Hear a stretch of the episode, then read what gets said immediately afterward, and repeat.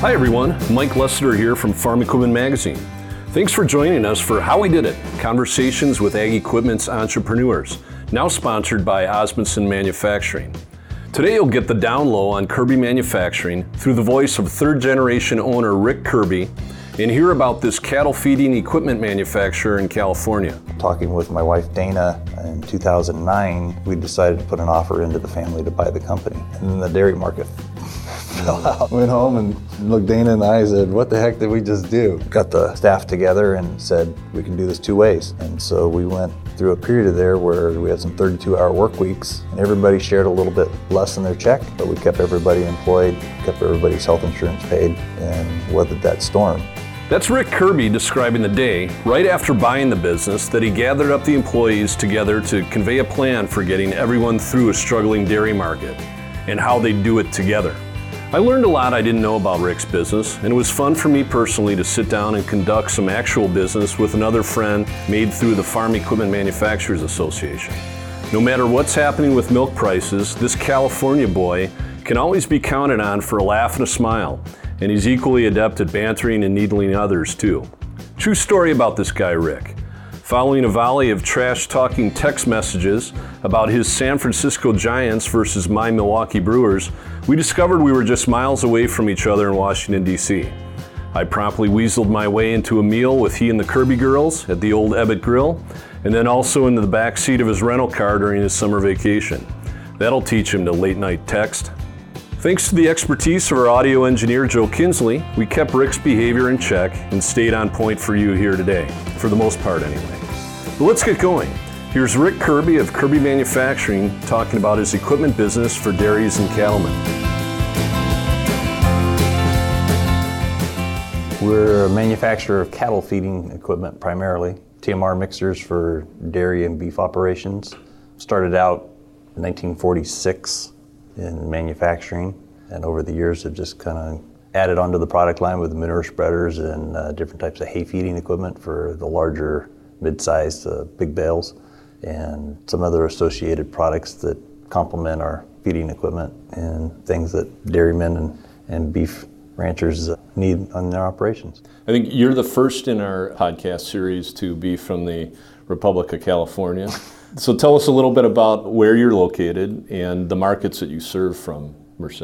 Yeah, usually when I'm outside of California, I usually say that I'm involved with agriculture, and it usually gets me a little warmer reception than stating I'm from California. But we're located in Merced, California, right in the heart of the Central Valley there, right in the middle of all the agriculture. Very diverse agricultural area, not just corn and I don't know of any soybean farmers in California, but there's a lot of dairy operations, a lot of row crop farming, and permanent crops such as almonds and pistachios and wine grapes, raisin grapes, fresh market grapes, a lot of different products. So it was the place where my great grandfather settled when he moved the family out from Missouri in the 30s. My great grandfather went to university in Missouri and uh, worked for International Harvester out of college.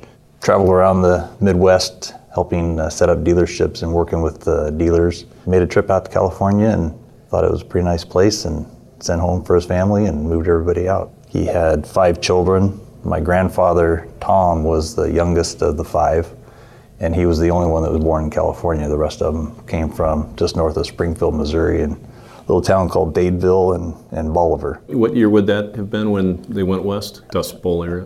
When they came to California, they settled in Visalia for a short time, and then a job opportunity came up in Merced, about 100 miles north, and he took that opportunity and moved there and worked for a kind of a local hardware but farm supply type store, and then he set up a, a dealership for himself in town selling Minneapolis Moline tractors and uh, some other short lines. In the late 30s, my grandfather and his brother, they worked in the farm dealership, assembling tractors when they came in, uh, assembling the implements and working in the dealership and became familiar with the machinery. And then when World War II broke out, both of my grandfather and my great uncle went off to fight in the Pacific. And when they came back from the war, my grandfather had worked in the shipyards helping build Liberty ships and whatnot. And so he's quite a welder. Then he went off into the Pacific and first joined up with the Marines. And then they figured out that he lied about his age and they kicked him out because he wasn't 18 yet.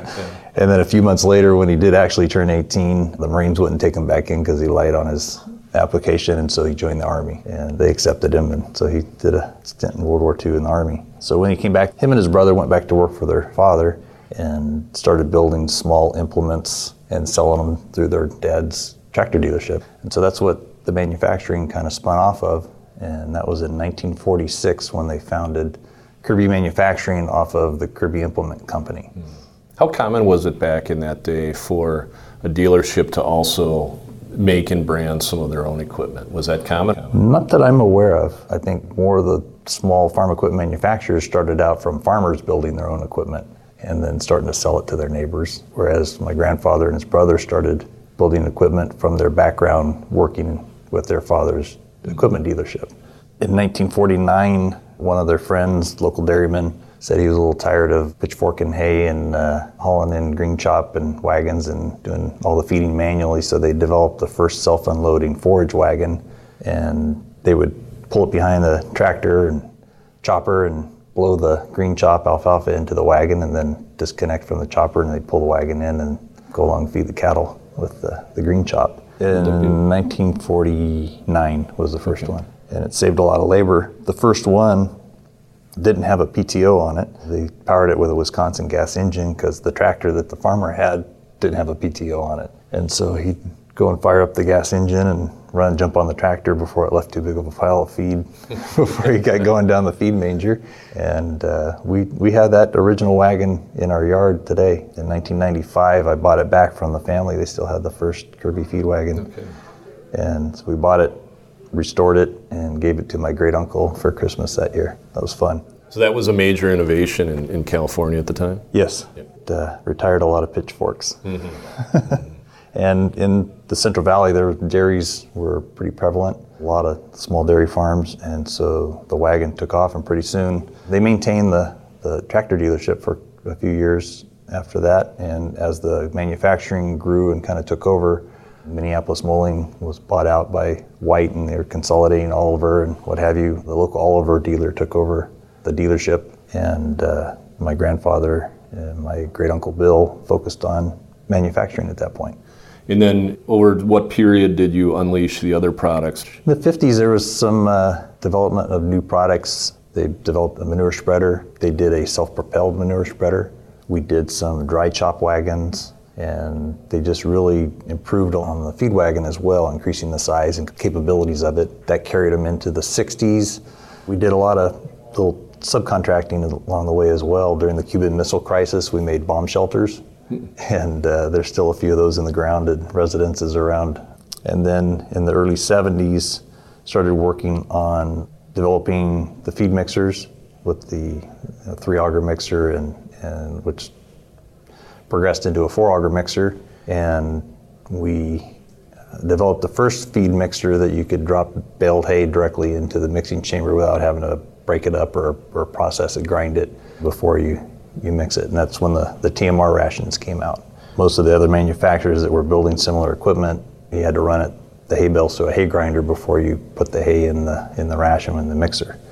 And our machine was able to take the baled hay directly into the mixer. So it eliminated a piece of equipment for the, the farmers. Mm-hmm. And we built a hay grinder ourselves as well early on, but we always tell people that they really didn't need a hay grinder if they bought a Kirby mixer, but uh, we still built them for the, the customers that had the brand X, Y, and Z. Tell us if someone walked into your facility today, kind of visually bring someone into the plant here. Yeah, so Merced's a small town. When I was growing up, it was under 20,000 people. Now it's just over 80,000. The typical Central Valley town that's got an uh, agronomy-based economy. Car dealerships sell a lot of pickups because of the farmers. But we do have a new University of California campus in town.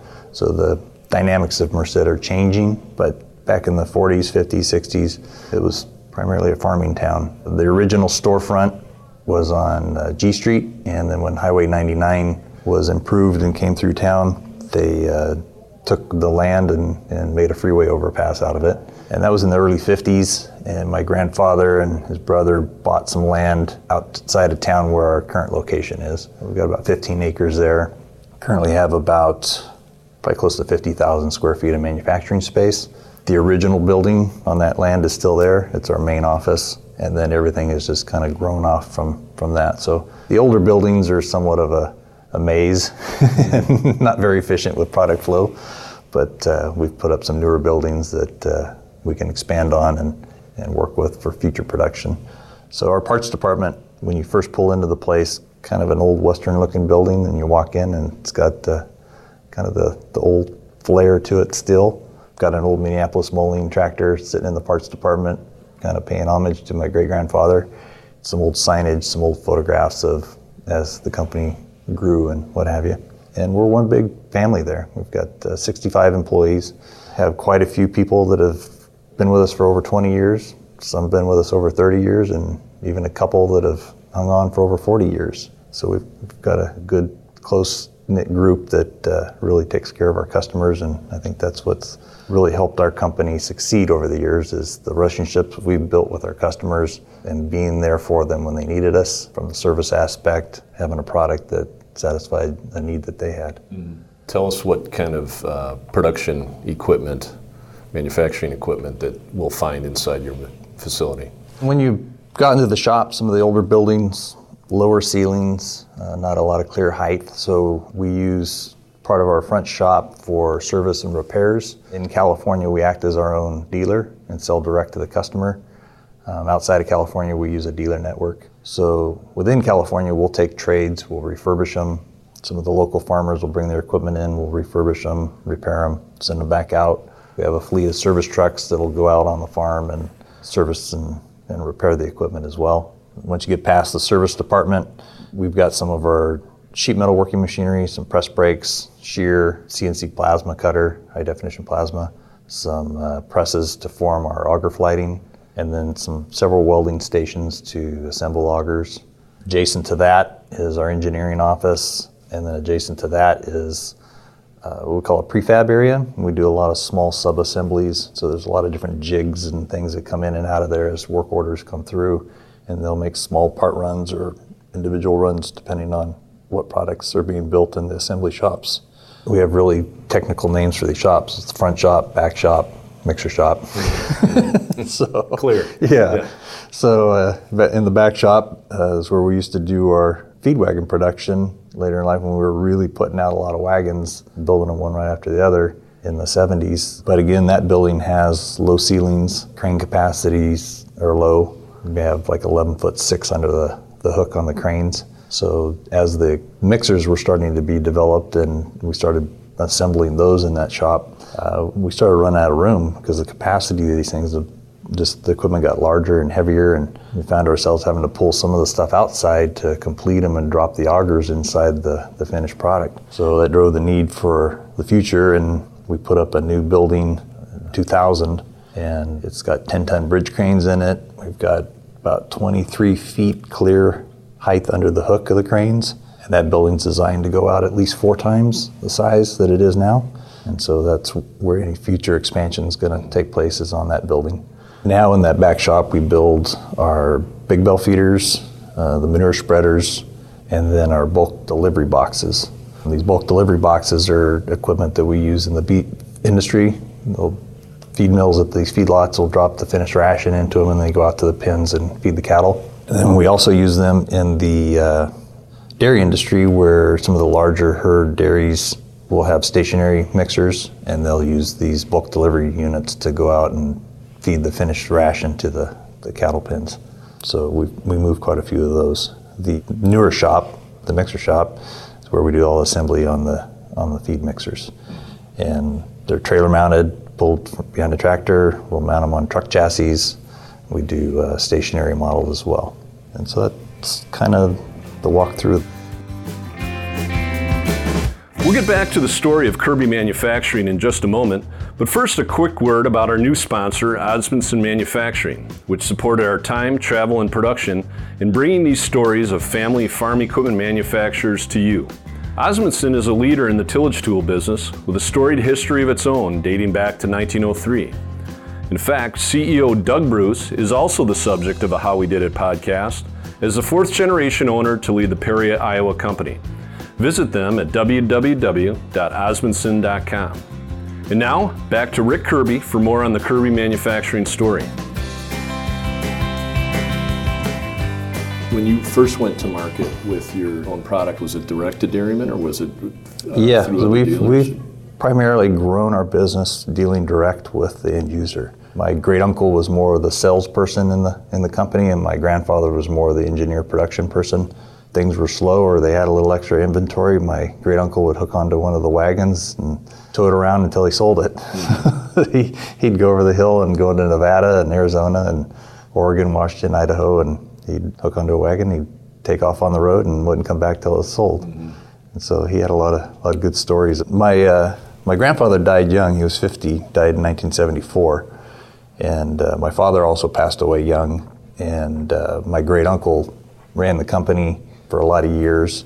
And when I graduated from college in 89, came back to work for the company full time, that's when he and I really got to work together and get to know each other a lot better and uh, I cherish the moments that you know that we, we were together and, and were able to, to he'd share a lot of the stories. So and this is Bill. Bill, yeah. Okay. And uh, anyway, he'd, he'd, tell me just some off the wall things that, you know, that, such as driving off and with a wagon wouldn't come home until it was sold. And he said one time he pulled into a potential customer's place and told the customer that the radiator was overheating on his truck and wouldn't mind if he just left the wagon overnight and for a couple days so he could drive to the truck back home without the load and get the radiator fixed and come back and get it. And the dairyman would joke, well, it might not be as clean, you know, mm-hmm. the wagon might, might not be as clean as when you get back as it is now. And he'd say, no, you know, appreciate you letting me drop it off, you know, go ahead and use it. And he said he sold a lot of wagons that way about this faulty radiator yeah. that really wasn't faulty, and it was just an excuse to drop a wagon off yeah. and let the customer demo it for a couple days. And more likely than not, when he came back, they, they would make a deal. A no pressure demo yeah. approach, right? Yeah. so it was harmless. Boy, that, that guy's got a, a faulty pickup truck. Yeah. So, you know, he told me one time they bought a new Studebaker pickup and their, their dad was still around and, and helping them out. And he said his, his dad got mad at him because it had a heater in the pickup, and his dad was afraid that you know cold days and whatnot that he wouldn't want to get out of the truck and go talk to customers. He'd want to stay in the truck with the heater. So mm-hmm. this conversation came up probably after we just bought some new sales trucks and you know maybe had a CD player or something in it. so very much a believer in eyeball to eyeball, getting out of the truck. Oh yeah, working alongside that that dairyman. Yep he told me one time uh, he was at lunch in town on a Friday and he ran into one of his competitors and the competitor was bragging that he just sold a tractor and a baler to one of their customers and my my uncle said that he had had a quote out to that same customer and thought well that's too bad and the competitor was just kind of bragging about the sale. Yeah we're going to take that new tractor out to him on Monday and and get him all set up and my uncle said oh well congratulations and he said he went back to the shop and called up the Minneapolis Moline distributor, the main distribution point in Stockton, California, and they had the tractor they needed, they had the baler they needed, so he went up there and picked them up in, in the truck, and they worked all Friday night getting everything set up and was out at the customer's place early Saturday morning and ran the baler around a couple rounds in the field and made a deal with the guy and got the check and went on home.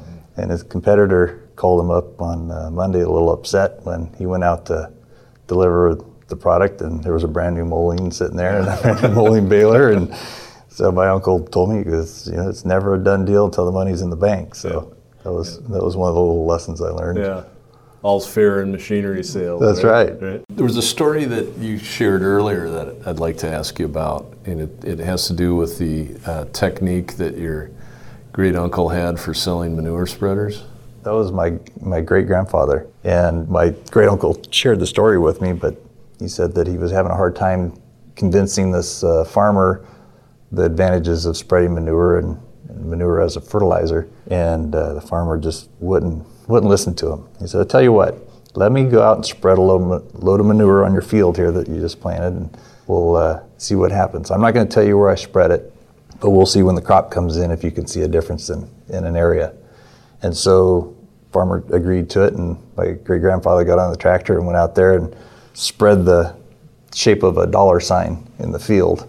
And so a few months later, and I don't know if it was oats or wheat or what have you, was was coming up, and you could tell where the, the manure had been spread because the crop was higher in that area because it had gotten a little bit more nitrogen and fertilizer. And, that sold the customer. So mm-hmm. yeah. he didn't expect to see a dollar sign. No, so the customer equated, yeah, there's there's more more forage there, and uh, equates to more more money. So mm-hmm. that's been kind of a fun story to tell. He just have crazy little stories about. Uh, he was a smoker, my uncle, and uh, that he'd roll his own cigarettes because he didn't want the customer thinking that he he had too much money and could afford, you know, mm-hmm. I guess factory cigarettes or whatever they called them, the, mm-hmm. the pre-rolled ones. But he would roll his own and yeah. in front of the customer, so he could show that he was a little frugal. Right. This is your great uncle Bill. Yeah, great uncle Bill. What are some other things that he had passed on to you? You're running the business and in that way because of those lessons today.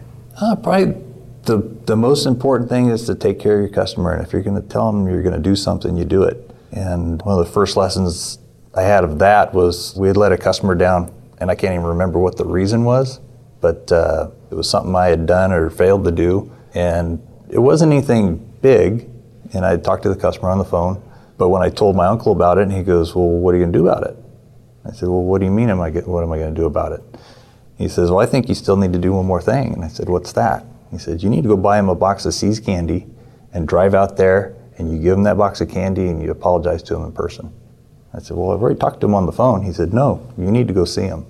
It was so minor I couldn't even tell you what the problem was. Yeah. But I went down, bought a, box yeah. of See's candy, and drove out to the customer. And to this day, that was probably pushing 30 years ago. To this day, I still have a relationship with that customer. And uh, he even brings it up that that made an impression on him. Mm-hmm. So, um, you know, none of us are perfect and I try and instill that in our sales staff and, and our service people and everything else that you know those people are relying on you, and if we can't take care of them, then our competitor probably will. Mm-hmm. So we're out there to take care of them, and like I said, we've got a lot of really good people working for our company, a lot of dedicated people. Our service manager, B. Vang, he's been with us for over 30 years now and uh, when he was on a service truck, the service guys will go through a rotation because we have a 24 hour on call line. So Sunday morning at 3 a.m., somebody's feeding their cows and the feed's not coming out of the mixer, they can call and somebody will be out there to take care of it, you know, help them keep the cows fed.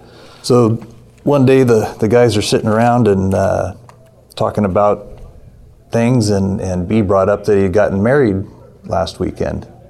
And one of the service guys said, Well, wait a second, you were on call last weekend. He said, Yeah. He said, Didn't you go out and fix, you know, Joe Smith? And he said, Yeah, I did. I said, Well, that was your wedding day. He said, Yeah. He left his own wedding and went and took care of a customer wow. and came back to the wedding. Wow.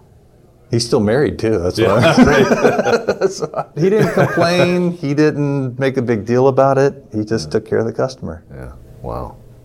It's strong culture. Yeah, so he's he's a good guy. So, anyway, but we've got a lot of good people like that working with the company, and it makes me rest easy when I'm away from the the shop that I know things are getting taken care mm-hmm. of, and that people treat customers as their own, and and uh, the company is their own. Yeah. You're away from the shop a great deal. I, I get on the road quite a bit, and so we have our distribution. Uh, we do about 50% of our business in California. Uh, about 25% of it is the rest of the United States, but primarily in the West.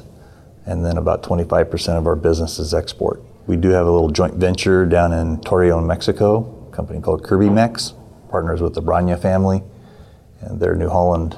Uh, they have a chain of New Holland stores down there, and one of the sons is an engineer. And we worked with him in developing Kirby Mex, and, and he's done a really good job of that down there. So we'll fabricate everything in Merced ship it down to Torreon, and then he'll do the final assembly and then distribute it through his family's tractor dealerships. So you've been exporting for decades now, right? Yeah. So early on, sold a few wagons into Mexico along the border. Canada occasionally selling something up there, but really kind of what opened our eyes to the opportunities of exporting was in the 70s, Nixon opened up relations with China again, and one of our first big exports was some equipment in the late 70s to China.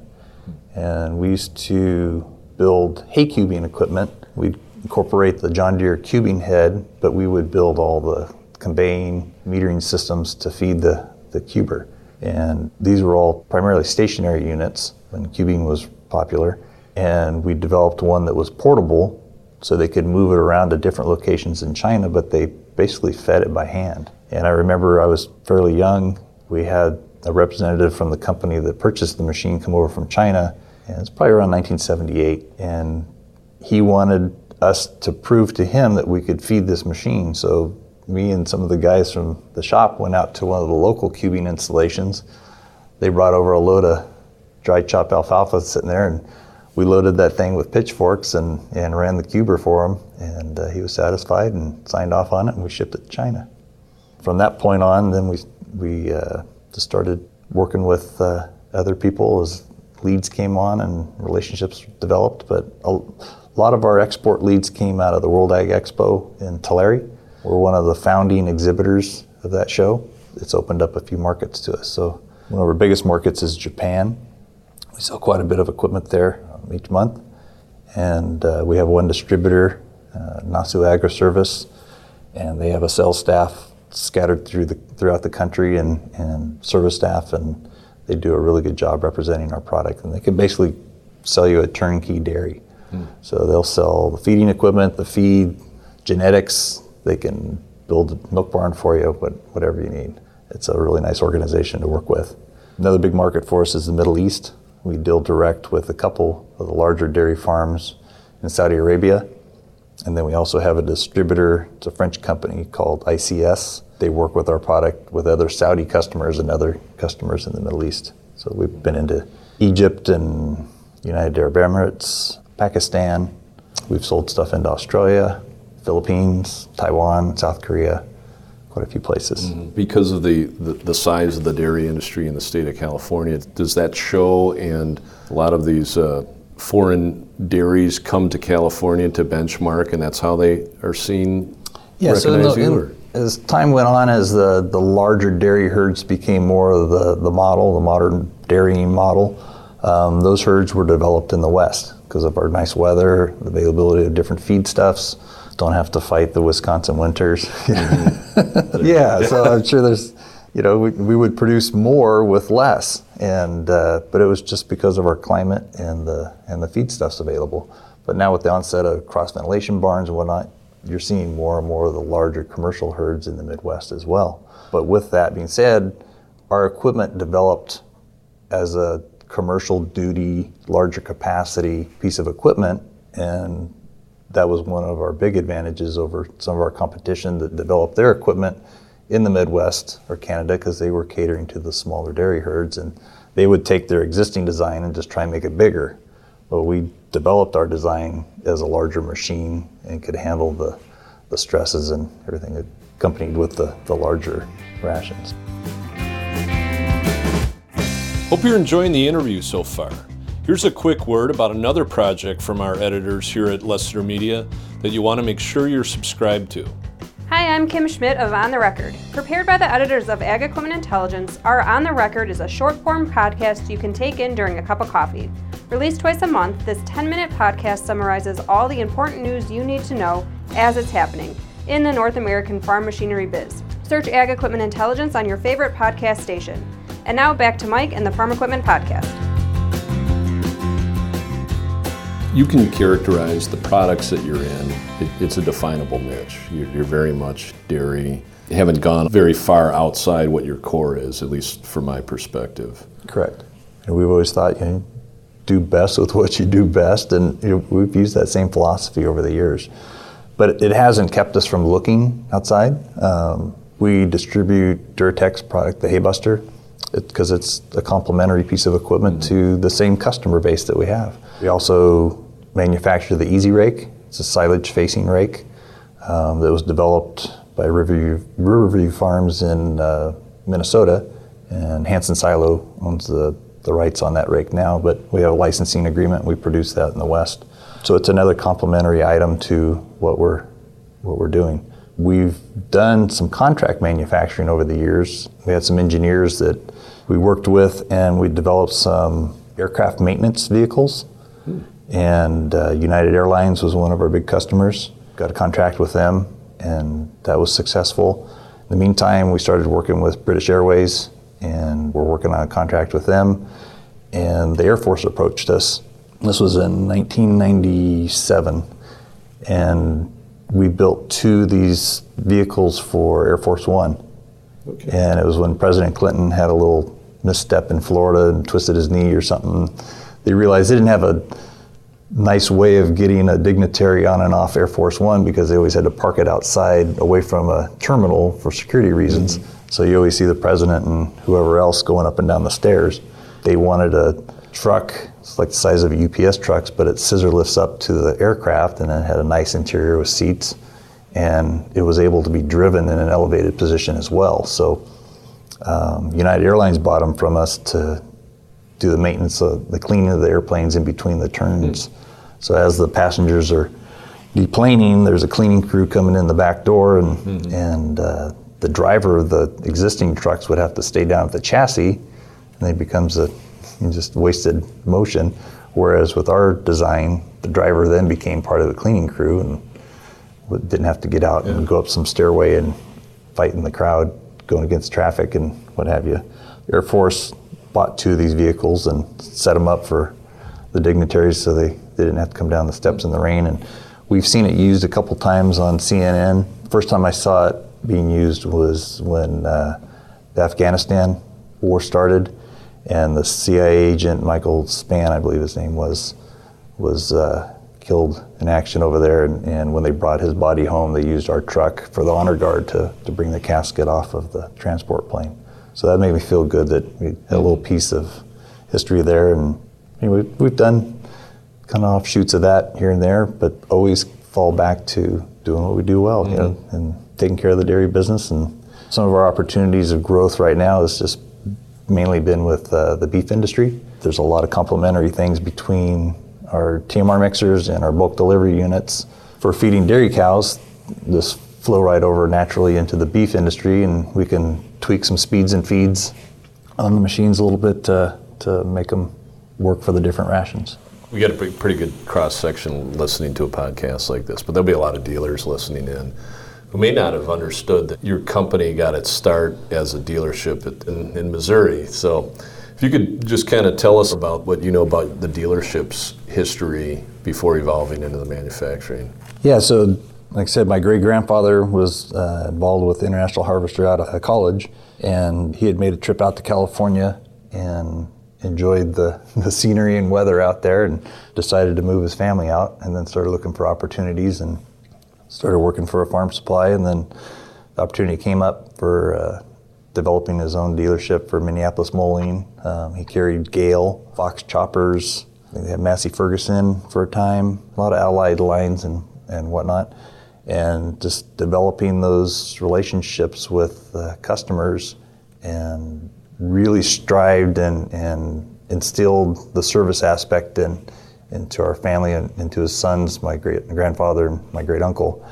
And then that was instilled in me as well. So that's really important part of who we are is uh, being able to take care of the customer. And I think that's why we've really grown, especially in California, um, is because we do work with the customer. We understand their needs. We understand that they're broke down at 3 a.m. on a Sunday and need to feed the cows, that they look to you for help and you got to be there to, to help them. We understand the, the need to, for profitability on the dealer's end as well. So we, we protect them with the territories and, and whatnot and help them generate leads. Uh, we have staff that works with the dealers and their sales staff so they, the salesman can better understand our product and, and help them go out and close deals as well. Uh, we've had a long time relationship. Some of our dealers are John Deere, Case IH, um, some independent, and uh, we've worked well with all of them. From a small guy that has one service truck but has a good relationship with the local dairyman, and we partner up with him to represent our equipment, all the way to uh, some of the larger dealership groups like Stotz Equipment. Mm-hmm. Um, they've been a, a, good dealer of ours for quite a few years, and we appreciate them and we've been able to help them sell quite a few of our pieces of equipment, and a lot of times there there's a brand new green tractor in front of it as well. So. Mm-hmm. Yeah, I remember seeing your equipment there when we were uh, doing the dealership of the year program with them a few years back. So Right. Here in the states, how far does your distribution go? Probably the furthest east on a regular basis we get is Kansas, but primarily the western U.S. That and we're cherry picking, looking for new new dealer opportunities, but we're selective as to who we develop a relationship with. Most of our dealers have been with us for a very long time, and we look at it as a partnership and want them to succeed with our product, and of course, that makes us successful too. Tell us about some of the history projects that you're working on. Some things that you've you've found and as you're. Oh uh, yeah, so my great grandfather being a Minneapolis Moline dealer, I've always kind of had an interest in some of the antique tractors. My brother-in-law restores John Deere's. I enjoy the Minneapolis Moline. Got a couple tractors. The one we have in our parts department, we'll take it to the county fair and parades, and sometimes we've even hooked it up to that original Kirby feed wagon and taken it to some of the farm shows. In that front parts department, that building's got an old feel to it, so we're we're actually putting up an image of our original storefront of the, the tractor dealership and we've got an old Minneapolis Moline dealership sign, neon sign. I've got the dealership clock that was my great grandfather's, Minneapolis Moline on it. Old price books and some literature and different things that I've collected along the way, and some of it's left over from the dealership that survived. So, putting together kind of a little history of the company and how it evolved over the years and gives our local customers something to look at, whether wait for the guy to go repair a drive line or bring a bearing in, you know, from, from the back. And it's, it's been kind of a fun little project. And you've gotten into some bidding wars on eBay for some history. Tell us about that. Oh, it was funny. I was just Googling or searching eBay for Minneapolis Moline things, and I, I actually found a matchbook cover from probably the 40s that said Kirby Implement Company on it, and it was in South Carolina. So who, who knows how it got to South Carolina? So I put a hefty bid on it because I really wanted it, and I was leaving town and couldn't watch the bidding. And when I came back, I was disappointed that I had lost out on the bid and sent an email to the seller and told him my story that I really wanted it because it was part of my great grandfather's dealership. And he gave me the uh, email of the buyer who was up in Wisconsin or somewhere. And um, I sent him an email telling this whole story. And I think he was a little skeptic at first. You know, who's this crazy guy wanting to pay more for some piece of paper? And uh, I had some other Moline artifacts that didn't relate to our, our dealership. And so I offered him twice the money, and I would send him one of these other ones that I had, and he took the deal. So I was able to preserve a little bit of Kirby implement history and fun little project. Mm-hmm. G- glad to hear that the Wisconsin folk played ball with you on that one. Yeah, but he again, someone was skeptical of who's this crazy person from California contacted me. As we've gotten into some conversations like this, several people comment that you can learn a lot more about a company, learn more lessons through their, their failures than their successes. If you look back at a, a really hard time for the company, and it, it may have been before your day even, what comes to mind and what did you and your company forever learn from that experience? Well, one thing that, you know, like any ag cycle, there's good times and bad times, and uh, dairy's not immune to it. And we're in one of those cycles right now. And one thing I learned that my uncle showed me long ago was we are a manufacturer, but one of our advantages is also being our own dealer in California. So we take trades, we'll refurbish them, and so we can take our production staff and move them into service and repairs because the need for feeding the cattle don't go away just because the milk price is down. And so if they're not buying new equipment, they're having to maintain their existing equipment because nobody's going back to feeding with a pitchfork. These herds are is too large. So we'll shift production people into service and repairs and have good available used equipment for sale and also be able to repair and maintain the existing equipment that the dairymen are using. And then as things improve and new orders come in, we can start shifting those people back into production. So it's helped Kirby Manufacturing maintain a steady workforce, an experienced workforce, and they're ready and willing and able to go back to work, uh, whichever side of the, the business that we need them on. Was, was there a time that you can remember or had your great uncle tell you about where the business had been in trouble? Actually, I have a personal experience with that. So, companies manufacturing started in, like I said, in 1946. Uh, my grandfather died in 74. My uncle ran the business until I came involved with it in 1989. And I had inherited some shares from my grandfather. I have a sister that had shares, my grandmother, and uh, first cousin. None of them were really involved with the day to day part of the business. My uncle, his kids really weren't involved with the company. And so as he got older and he gave shares to his children, and it was getting to the point where his grandchildren would start getting some shares. There was a lot of ownership that was diluted that had no day-to-day interest in the business. And so talking with my wife Dana in 2009, we decided to put an offer into the family to buy the company. And everyone agreed on it, and so we did that. And then the dairy market fell mm, out. Time so, everything. yeah. Went home and looked her looked Dana in the eye and said, What the heck did we just do? You know? Mm-hmm. So we got got our staff together and said, Hey, you know, this this is not good. It's not good for our customers it's obvious, you know, there's not a lot going on in the shop right now. Last thing I want to do is take all of our problems and dump them on five employees and tell them today's their last day.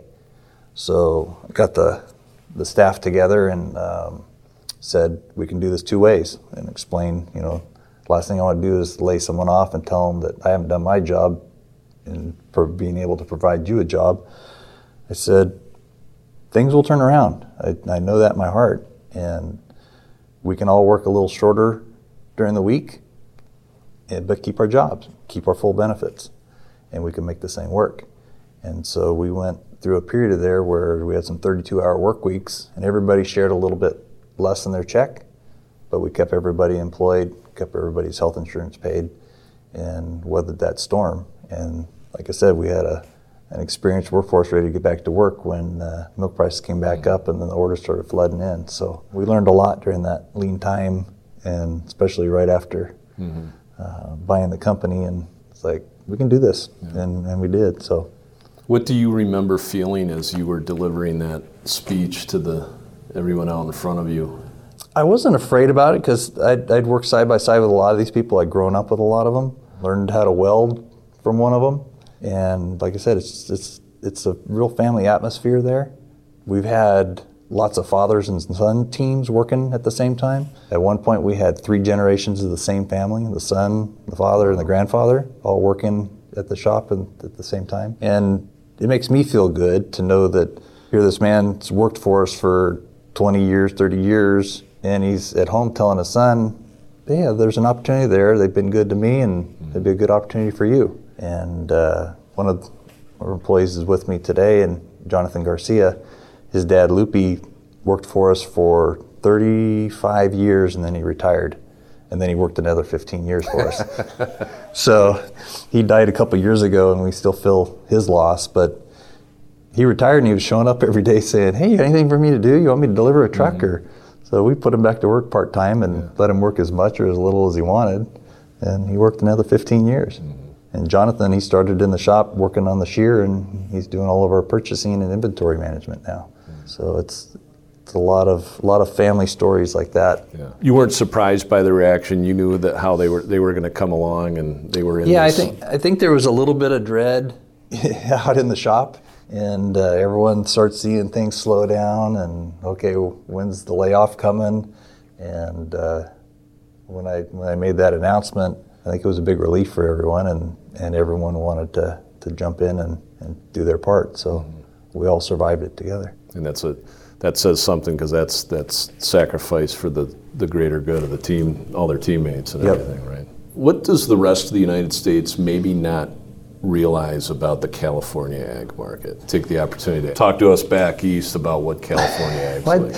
What I'm get excited about is when someone comes out to California for the first time or maybe their experience with California has been limited to going on a trip to Disneyland or a beach in San Diego.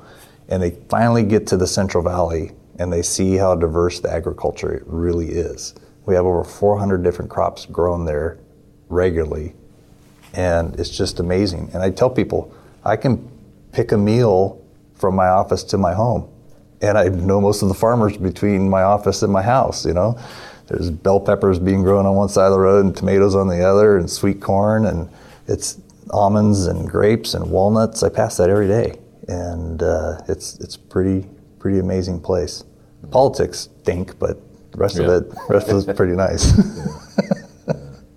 Everyone in our industry should get out there at some point and, and see what that's yeah, you you learn a lot, and that's what's really interesting about the World Ag Expo show in Tulare. It's always the second Tuesday of February each year. Is I tell people it's really the A to Z of agriculture, from asparagus planters to zucchini pickers. You know, it's it's it's all there. Just equipment that will never be used in Kansas. You'll never use it in Vermont. But there's some really innovative stuff being used in California.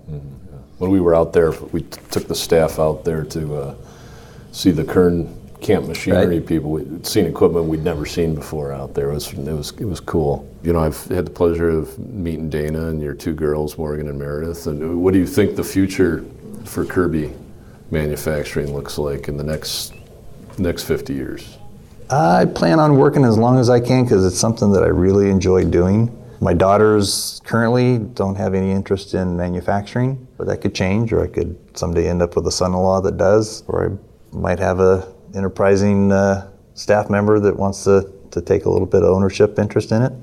So we'll, we'll see what the future holds, but I plan on sticking around quite a bit longer. And, and the one thing I, I really enjoy about going to work every day is the staff that we have, the long-term relationships internally in the company, but getting out and uh, seeing the customers. And I've made some great friends that are also happen to be customers. So it's a win-win.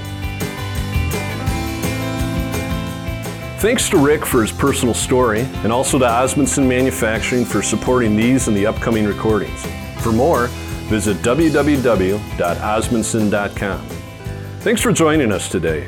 Till next time, I'm Mike Lessiter of Farm Equipment Magazine, signing out on How We Did It Conversations with Ag Equipment's Entrepreneurs.